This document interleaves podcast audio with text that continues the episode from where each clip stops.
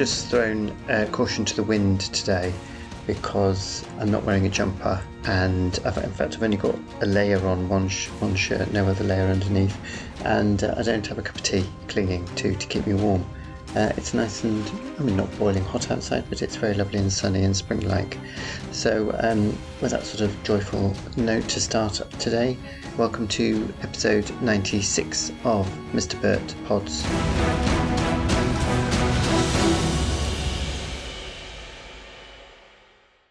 It's actually been um, a very exciting week. An awful lot has happened, uh, some of which can't be told, unfortunately, uh, but some of which can and will be. Um, yes, well, the sun's out, which is lovely, and the tree outside the window is practically in full blossom.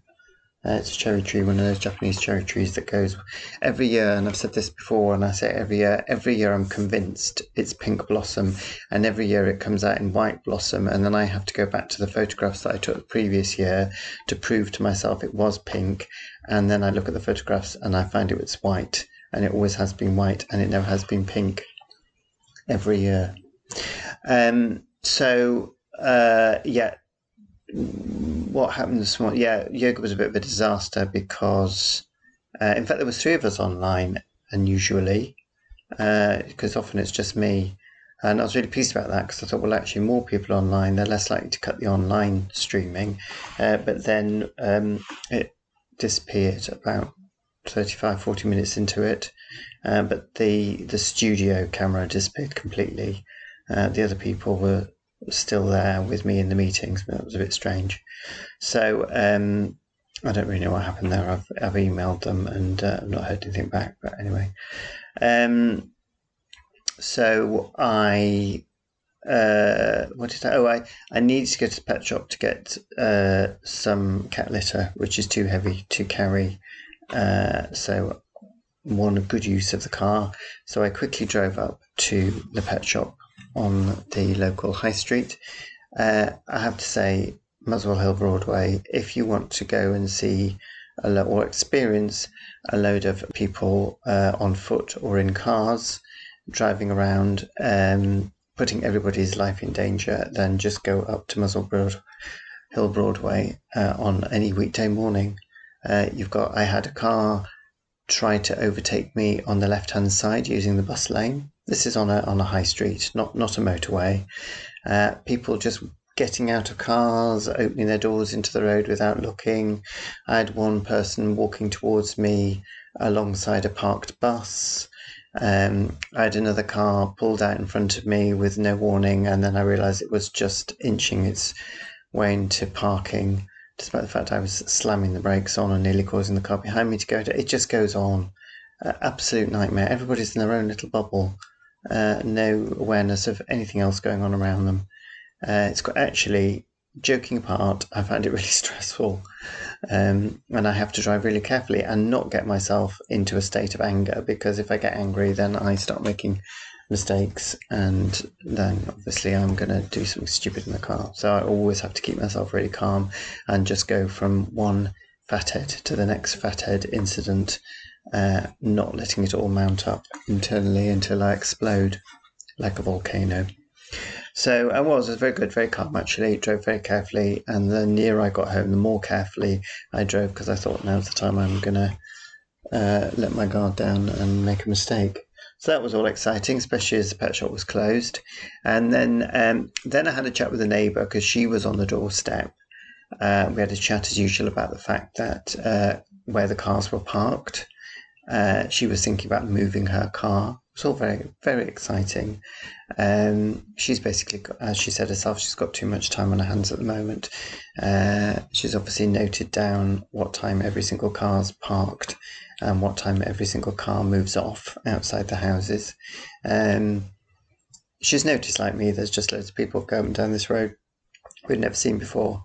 Uh, I did mention the podcast. She's quite happy for me to mention her. Uh, she wanted to be called Lady Penelope, but I can't think of a more unsuitable name for her, actually, Lady Penelope, which is why she wanted it, obviously. Uh, so basically, she's just turning into an old battle axe downstairs. She'll be twitching the net curtains and banging on the window soon. Um, she's been off because she's had uh, COVID and hasn't been very well. She's been absolutely knocked out by it. And as we were both saying, apparently, by everybody's behaviour, COVID's just gone now. It doesn't exist anymore. Um, the fact that last week I think had the highest number of new cases in one day ever uh, apparently doesn't seem to have bothered anybody. And every, I don't. I think I know more people with COVID now than I've ever known in the whole period of time since it was around. And I was saying to her that you know because uh, I'm of a certain age and you know pre-vaccines right at the beginning, people were. I know people are still dying, but there were a lot of people, a real lot of people dying, and I think that's stayed with me. So even though I and, and also there was a lot of people, and I know people still are getting long COVID, but you know, a lot of people were getting really serious long. COVID. I mean, I knew someone that was in hospital for eight months. Um, you know, and I think that sort of stayed with me. So even though I've been vaccinated, and obviously things are very different now, I still can't forget that period. It's still sort of you know locked in the back of my head all the time. Um, I still managed to have not had COVID. So anyway, so we were talking, uh, and that was all that.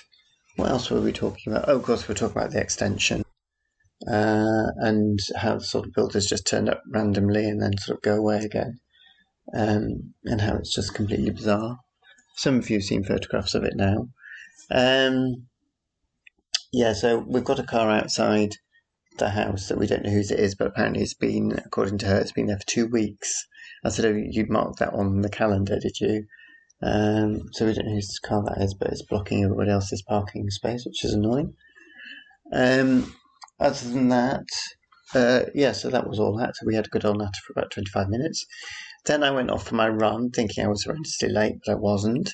Fortunately, Strava managed to work the whole run. Thank you, Strava. And I was very pleased to have done it in 30 minutes, 18 seconds or something. Usually I'm about 30, 32, 33 seconds, uh, minutes. So, so um, I knocked up a couple of minutes there. I was very pleased. I know that doesn't sound like much to those of you who don't run, but actually it's very impressive. Uh, the trouble with going a bit later is there's a lot more people out, and also the sun being out caused uh, a lot more people to be running. So that means I then have to look more uh, manful and skilled in my running as if I'm not about to collapse at any point, which is actually slightly annoying. But I mean, I was very pleased actually. I was pleased with myself. Um, what else? So that was yes. Yeah, so that's been all today. So last week, um, what happened last week? What did, I mean, what didn't happen last week? Frankly, uh, Tuesday uh, was usually you don't work on a Tuesday, but I had to work last Tuesday on the show. Tuesday was the weirdest, well, not the weirdest, but it was a very, very strange performance uh, in which an awful lot of things went wrong. But uh, it was just really peculiar. It was a really peculiar. Um, oh, who's that? Oh, we've got a big DPD van. I wonder if they'll just throw it at the door and drive off again like they usually do. Because, you know, why bother knocking on people's doors, let alone putting cards through. And why not just park in the middle of the road and block everybody from getting past you? That's always a good idea. Um, yeah, so it was just weird. And um, I came off feeling a bit frazzled, actually. It was bizarre. And then uh, Wednesday, I think, was all right. Uh, we've got a lot of cover on at the moment. There's somebody's got COVID. Somebody's been on. Oh, these are the actors. Someone else is on holiday. Um, someone else became ill. Uh, so it's just all over the place. Yes, that's the DPD van. And then um, Thursday. Uh, what happened on Thursday? Thursday, uh, yeah, one of the performers uh, couldn't carry on with their performance.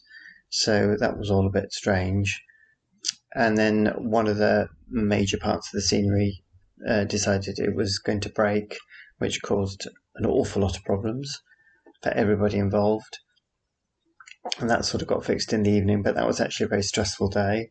I know it sounds silly because I'm sitting there pushing a button and watching the show, but I was saying there's only me and the deputy stage manager who's calling the cues who are actually watching the show. You know, we're the only ones out front.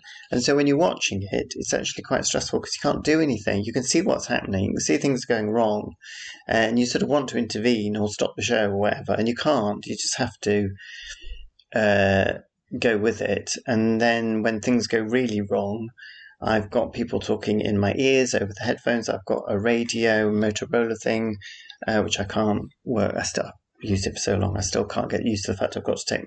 You've got to push the button to talk, and then you've got to let the button at the side go when the person talks back to you. Hence, people used to say over and out all the time. And of course, I always keep my finger on the button constantly, so I can never hear what the people are saying back to me, and then I get very confused. Uh, but if I've got people talking to me on that, and then I've got people talking to my ear in my ear, it's actually all quite stressful. So um, I think if you're, it, it's terrible being on stage in a different way because you're, but you're in the moment. You've just got to get on with it. But having said that, you're also on view of you know X hundred amount of paying customers who uh, are there for a show. So it's all very difficult, uh, and I do feel sorry for actors. I know people make fun of actors, and I am one of them. But actors, you know, they do work very, very hard, and it is a very difficult job that they have to do.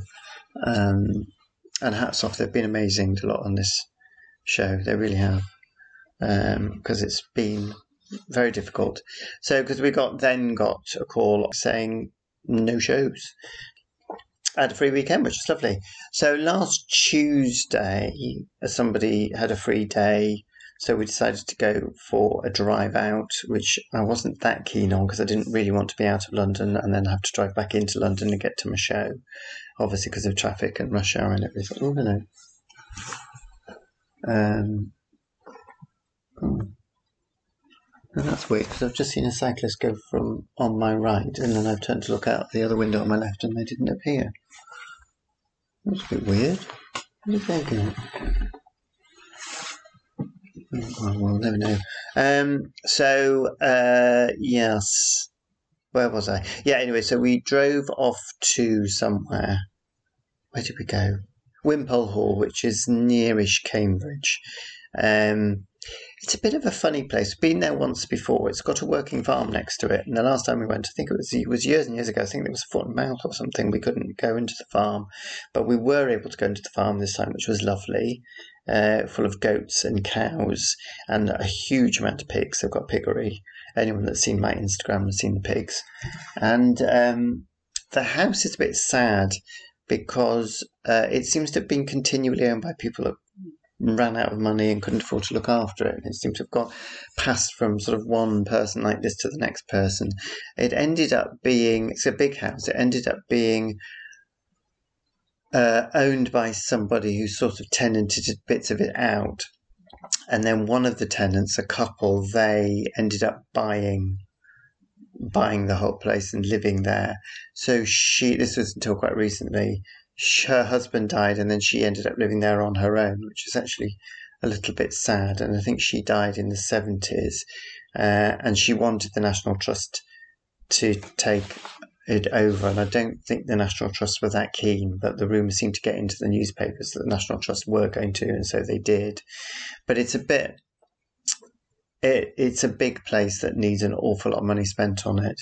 There's an amazing early 17th century Baroque chapel, uh, which apparently is suffering hugely from damp and cracks and all sorts of stuff. It's got all the walls are painted. Um, and I, I just don't think they know what to do with it, sadly, which is not their fault, the National Trust's fault at all. What I do like about it, one very interesting bit about it, it's got very extensive downstairs to it. So it's got a big kitchen and sort of where all the servants worked. There tends to be just a kitchen or, you know, a couple of rooms when you go down these sort of National Trustee upstairs, downstairs Downton Abbey type places. But this has got an awful lot of stuff downstairs, including the steward's room. Um, who um, basically was in charge of the servants, but I didn't know was on a level with the uh, status, social status with the people that own the place. So the steward is an extremely important job, despite the fact he lived in the basement. Um, so that got a real insight into the downstairs life that uh, you don't normally get. So it's fascinating, actually. So that's a big reason for, for going to Wimpole Hall to see that. Um, there was a lovely little girl running around. I thought she was older than she was. I think she was three uh, absolutely fascinated by everything and uh, talking her head off. Uh, she was really sweet, um, but very hungry, as she kept telling everybody. Um, the gardens were nice. Yeah, no, it was. It was. It, yeah, there was something slightly sad about it, but I, it, it's a nice place, and I'll definitely go again. Uh, oh, putting their things out. It's exciting. Um, and then um, where that cyclist went. Um, oh, the cat's woken up. Um, so yeah, and then on so that was a nice day out, and just about got me into work on time, which was all well and good. And then yesterday, uh, I originally obviously was working, and somebody else had got a ticket, a last minute cheap ticket to Hannah Gadsby at the London Palladium. I don't know if everybody listens to this knows who Hannah Gadsby is. She's became really well known because her first comedy show, uh, although comedy is probably not the right word, stand up show, was filmed by and put on Netflix, which gave her uh, a huge uh, following. It's called Nanette. Uh, but it's basically her show, her stand-up show.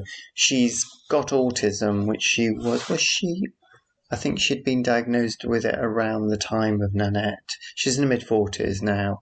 Um, she then went on to do another show called Douglas, which I think is also on Nanette. She did say in the show she's fallen out with Netflix. She had a row with them uh, about uh, another comedian that they did a show of. She's very.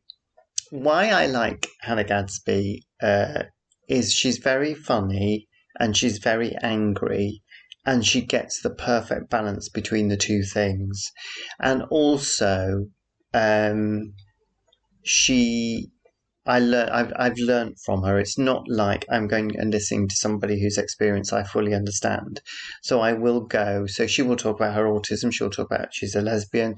She'll talk about being a woman. She talked quite a bit about being perimenopausal. This show, and it's stuff I don't know, um, or I know a little bit about. And she really, she does hammer it home. She does. Um, I find her really challenging to watch and listen to, on top of the fact she's very, very, very funny. And it's a brilliant mixture. Uh, I admire her enormously. She's terrific. She's fantastic. If you ever get a chance to see her, she's great. Uh, but I do recommend, uh, particularly Nanette on Netflix. Uh, she does. It's not uncommon with comedians, but she she's brilliant at uh, seeming to talk about a load of random things and then suddenly pulling it all together at the end. This show she called a feel good show. Uh, it wasn't quite a feel good show, but it was the nearest you're going to get uh, to a feel good show with uh, Hannah Gadsby. Uh, and in fact, it was mostly feel good. Uh, she talked about the fact she's got married and she talked about her family a lot, which was all very funny. And it just had the most beautiful ending. It had a really, really beautiful ending. Um, and it was just really nice going out and having a really good laugh. I have to say, there wasn't one person in the theatre wearing a mask. That's not quite true. I literally counted, I think, about six people out of, I don't know what the Palladium holds, it's over a thousand easily, probably about 2,000 people. So apparently COVID's just gone. Um, but I tested negatively since, so that's all right. We were on the end of the row, and actually, there weren't any people in front of us or behind us, so it was all right. So that was an unexpected delight, uh, going to see Hannah Gadsby.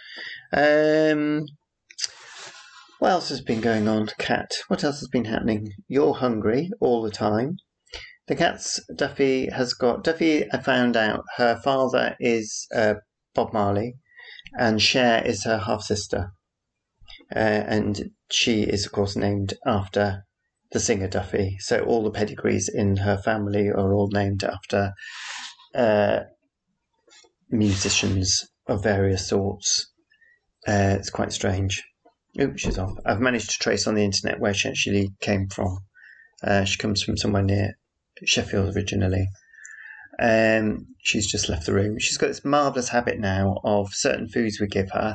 She eats all the jelly and sort of the rubbish around the central bit of food and then the nutritious bit of food and leaves all the nutritious food uneaten in the bowl, which is really annoying.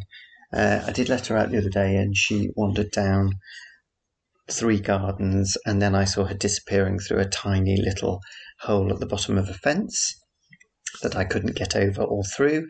So I had to knock on the door and explain I had a rescue cat. I made the most of that.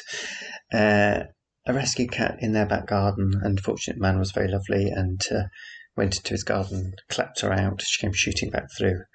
Uh, but didn't come straight home. She knows which side her bread is buttoned on, and she does come home, but she knows uh, that she can come home when it suits her. So it's very funny having a pedigree cat because I've never ever had a pedigree animal uh, and never been bothered by one. But um, yeah, there we go.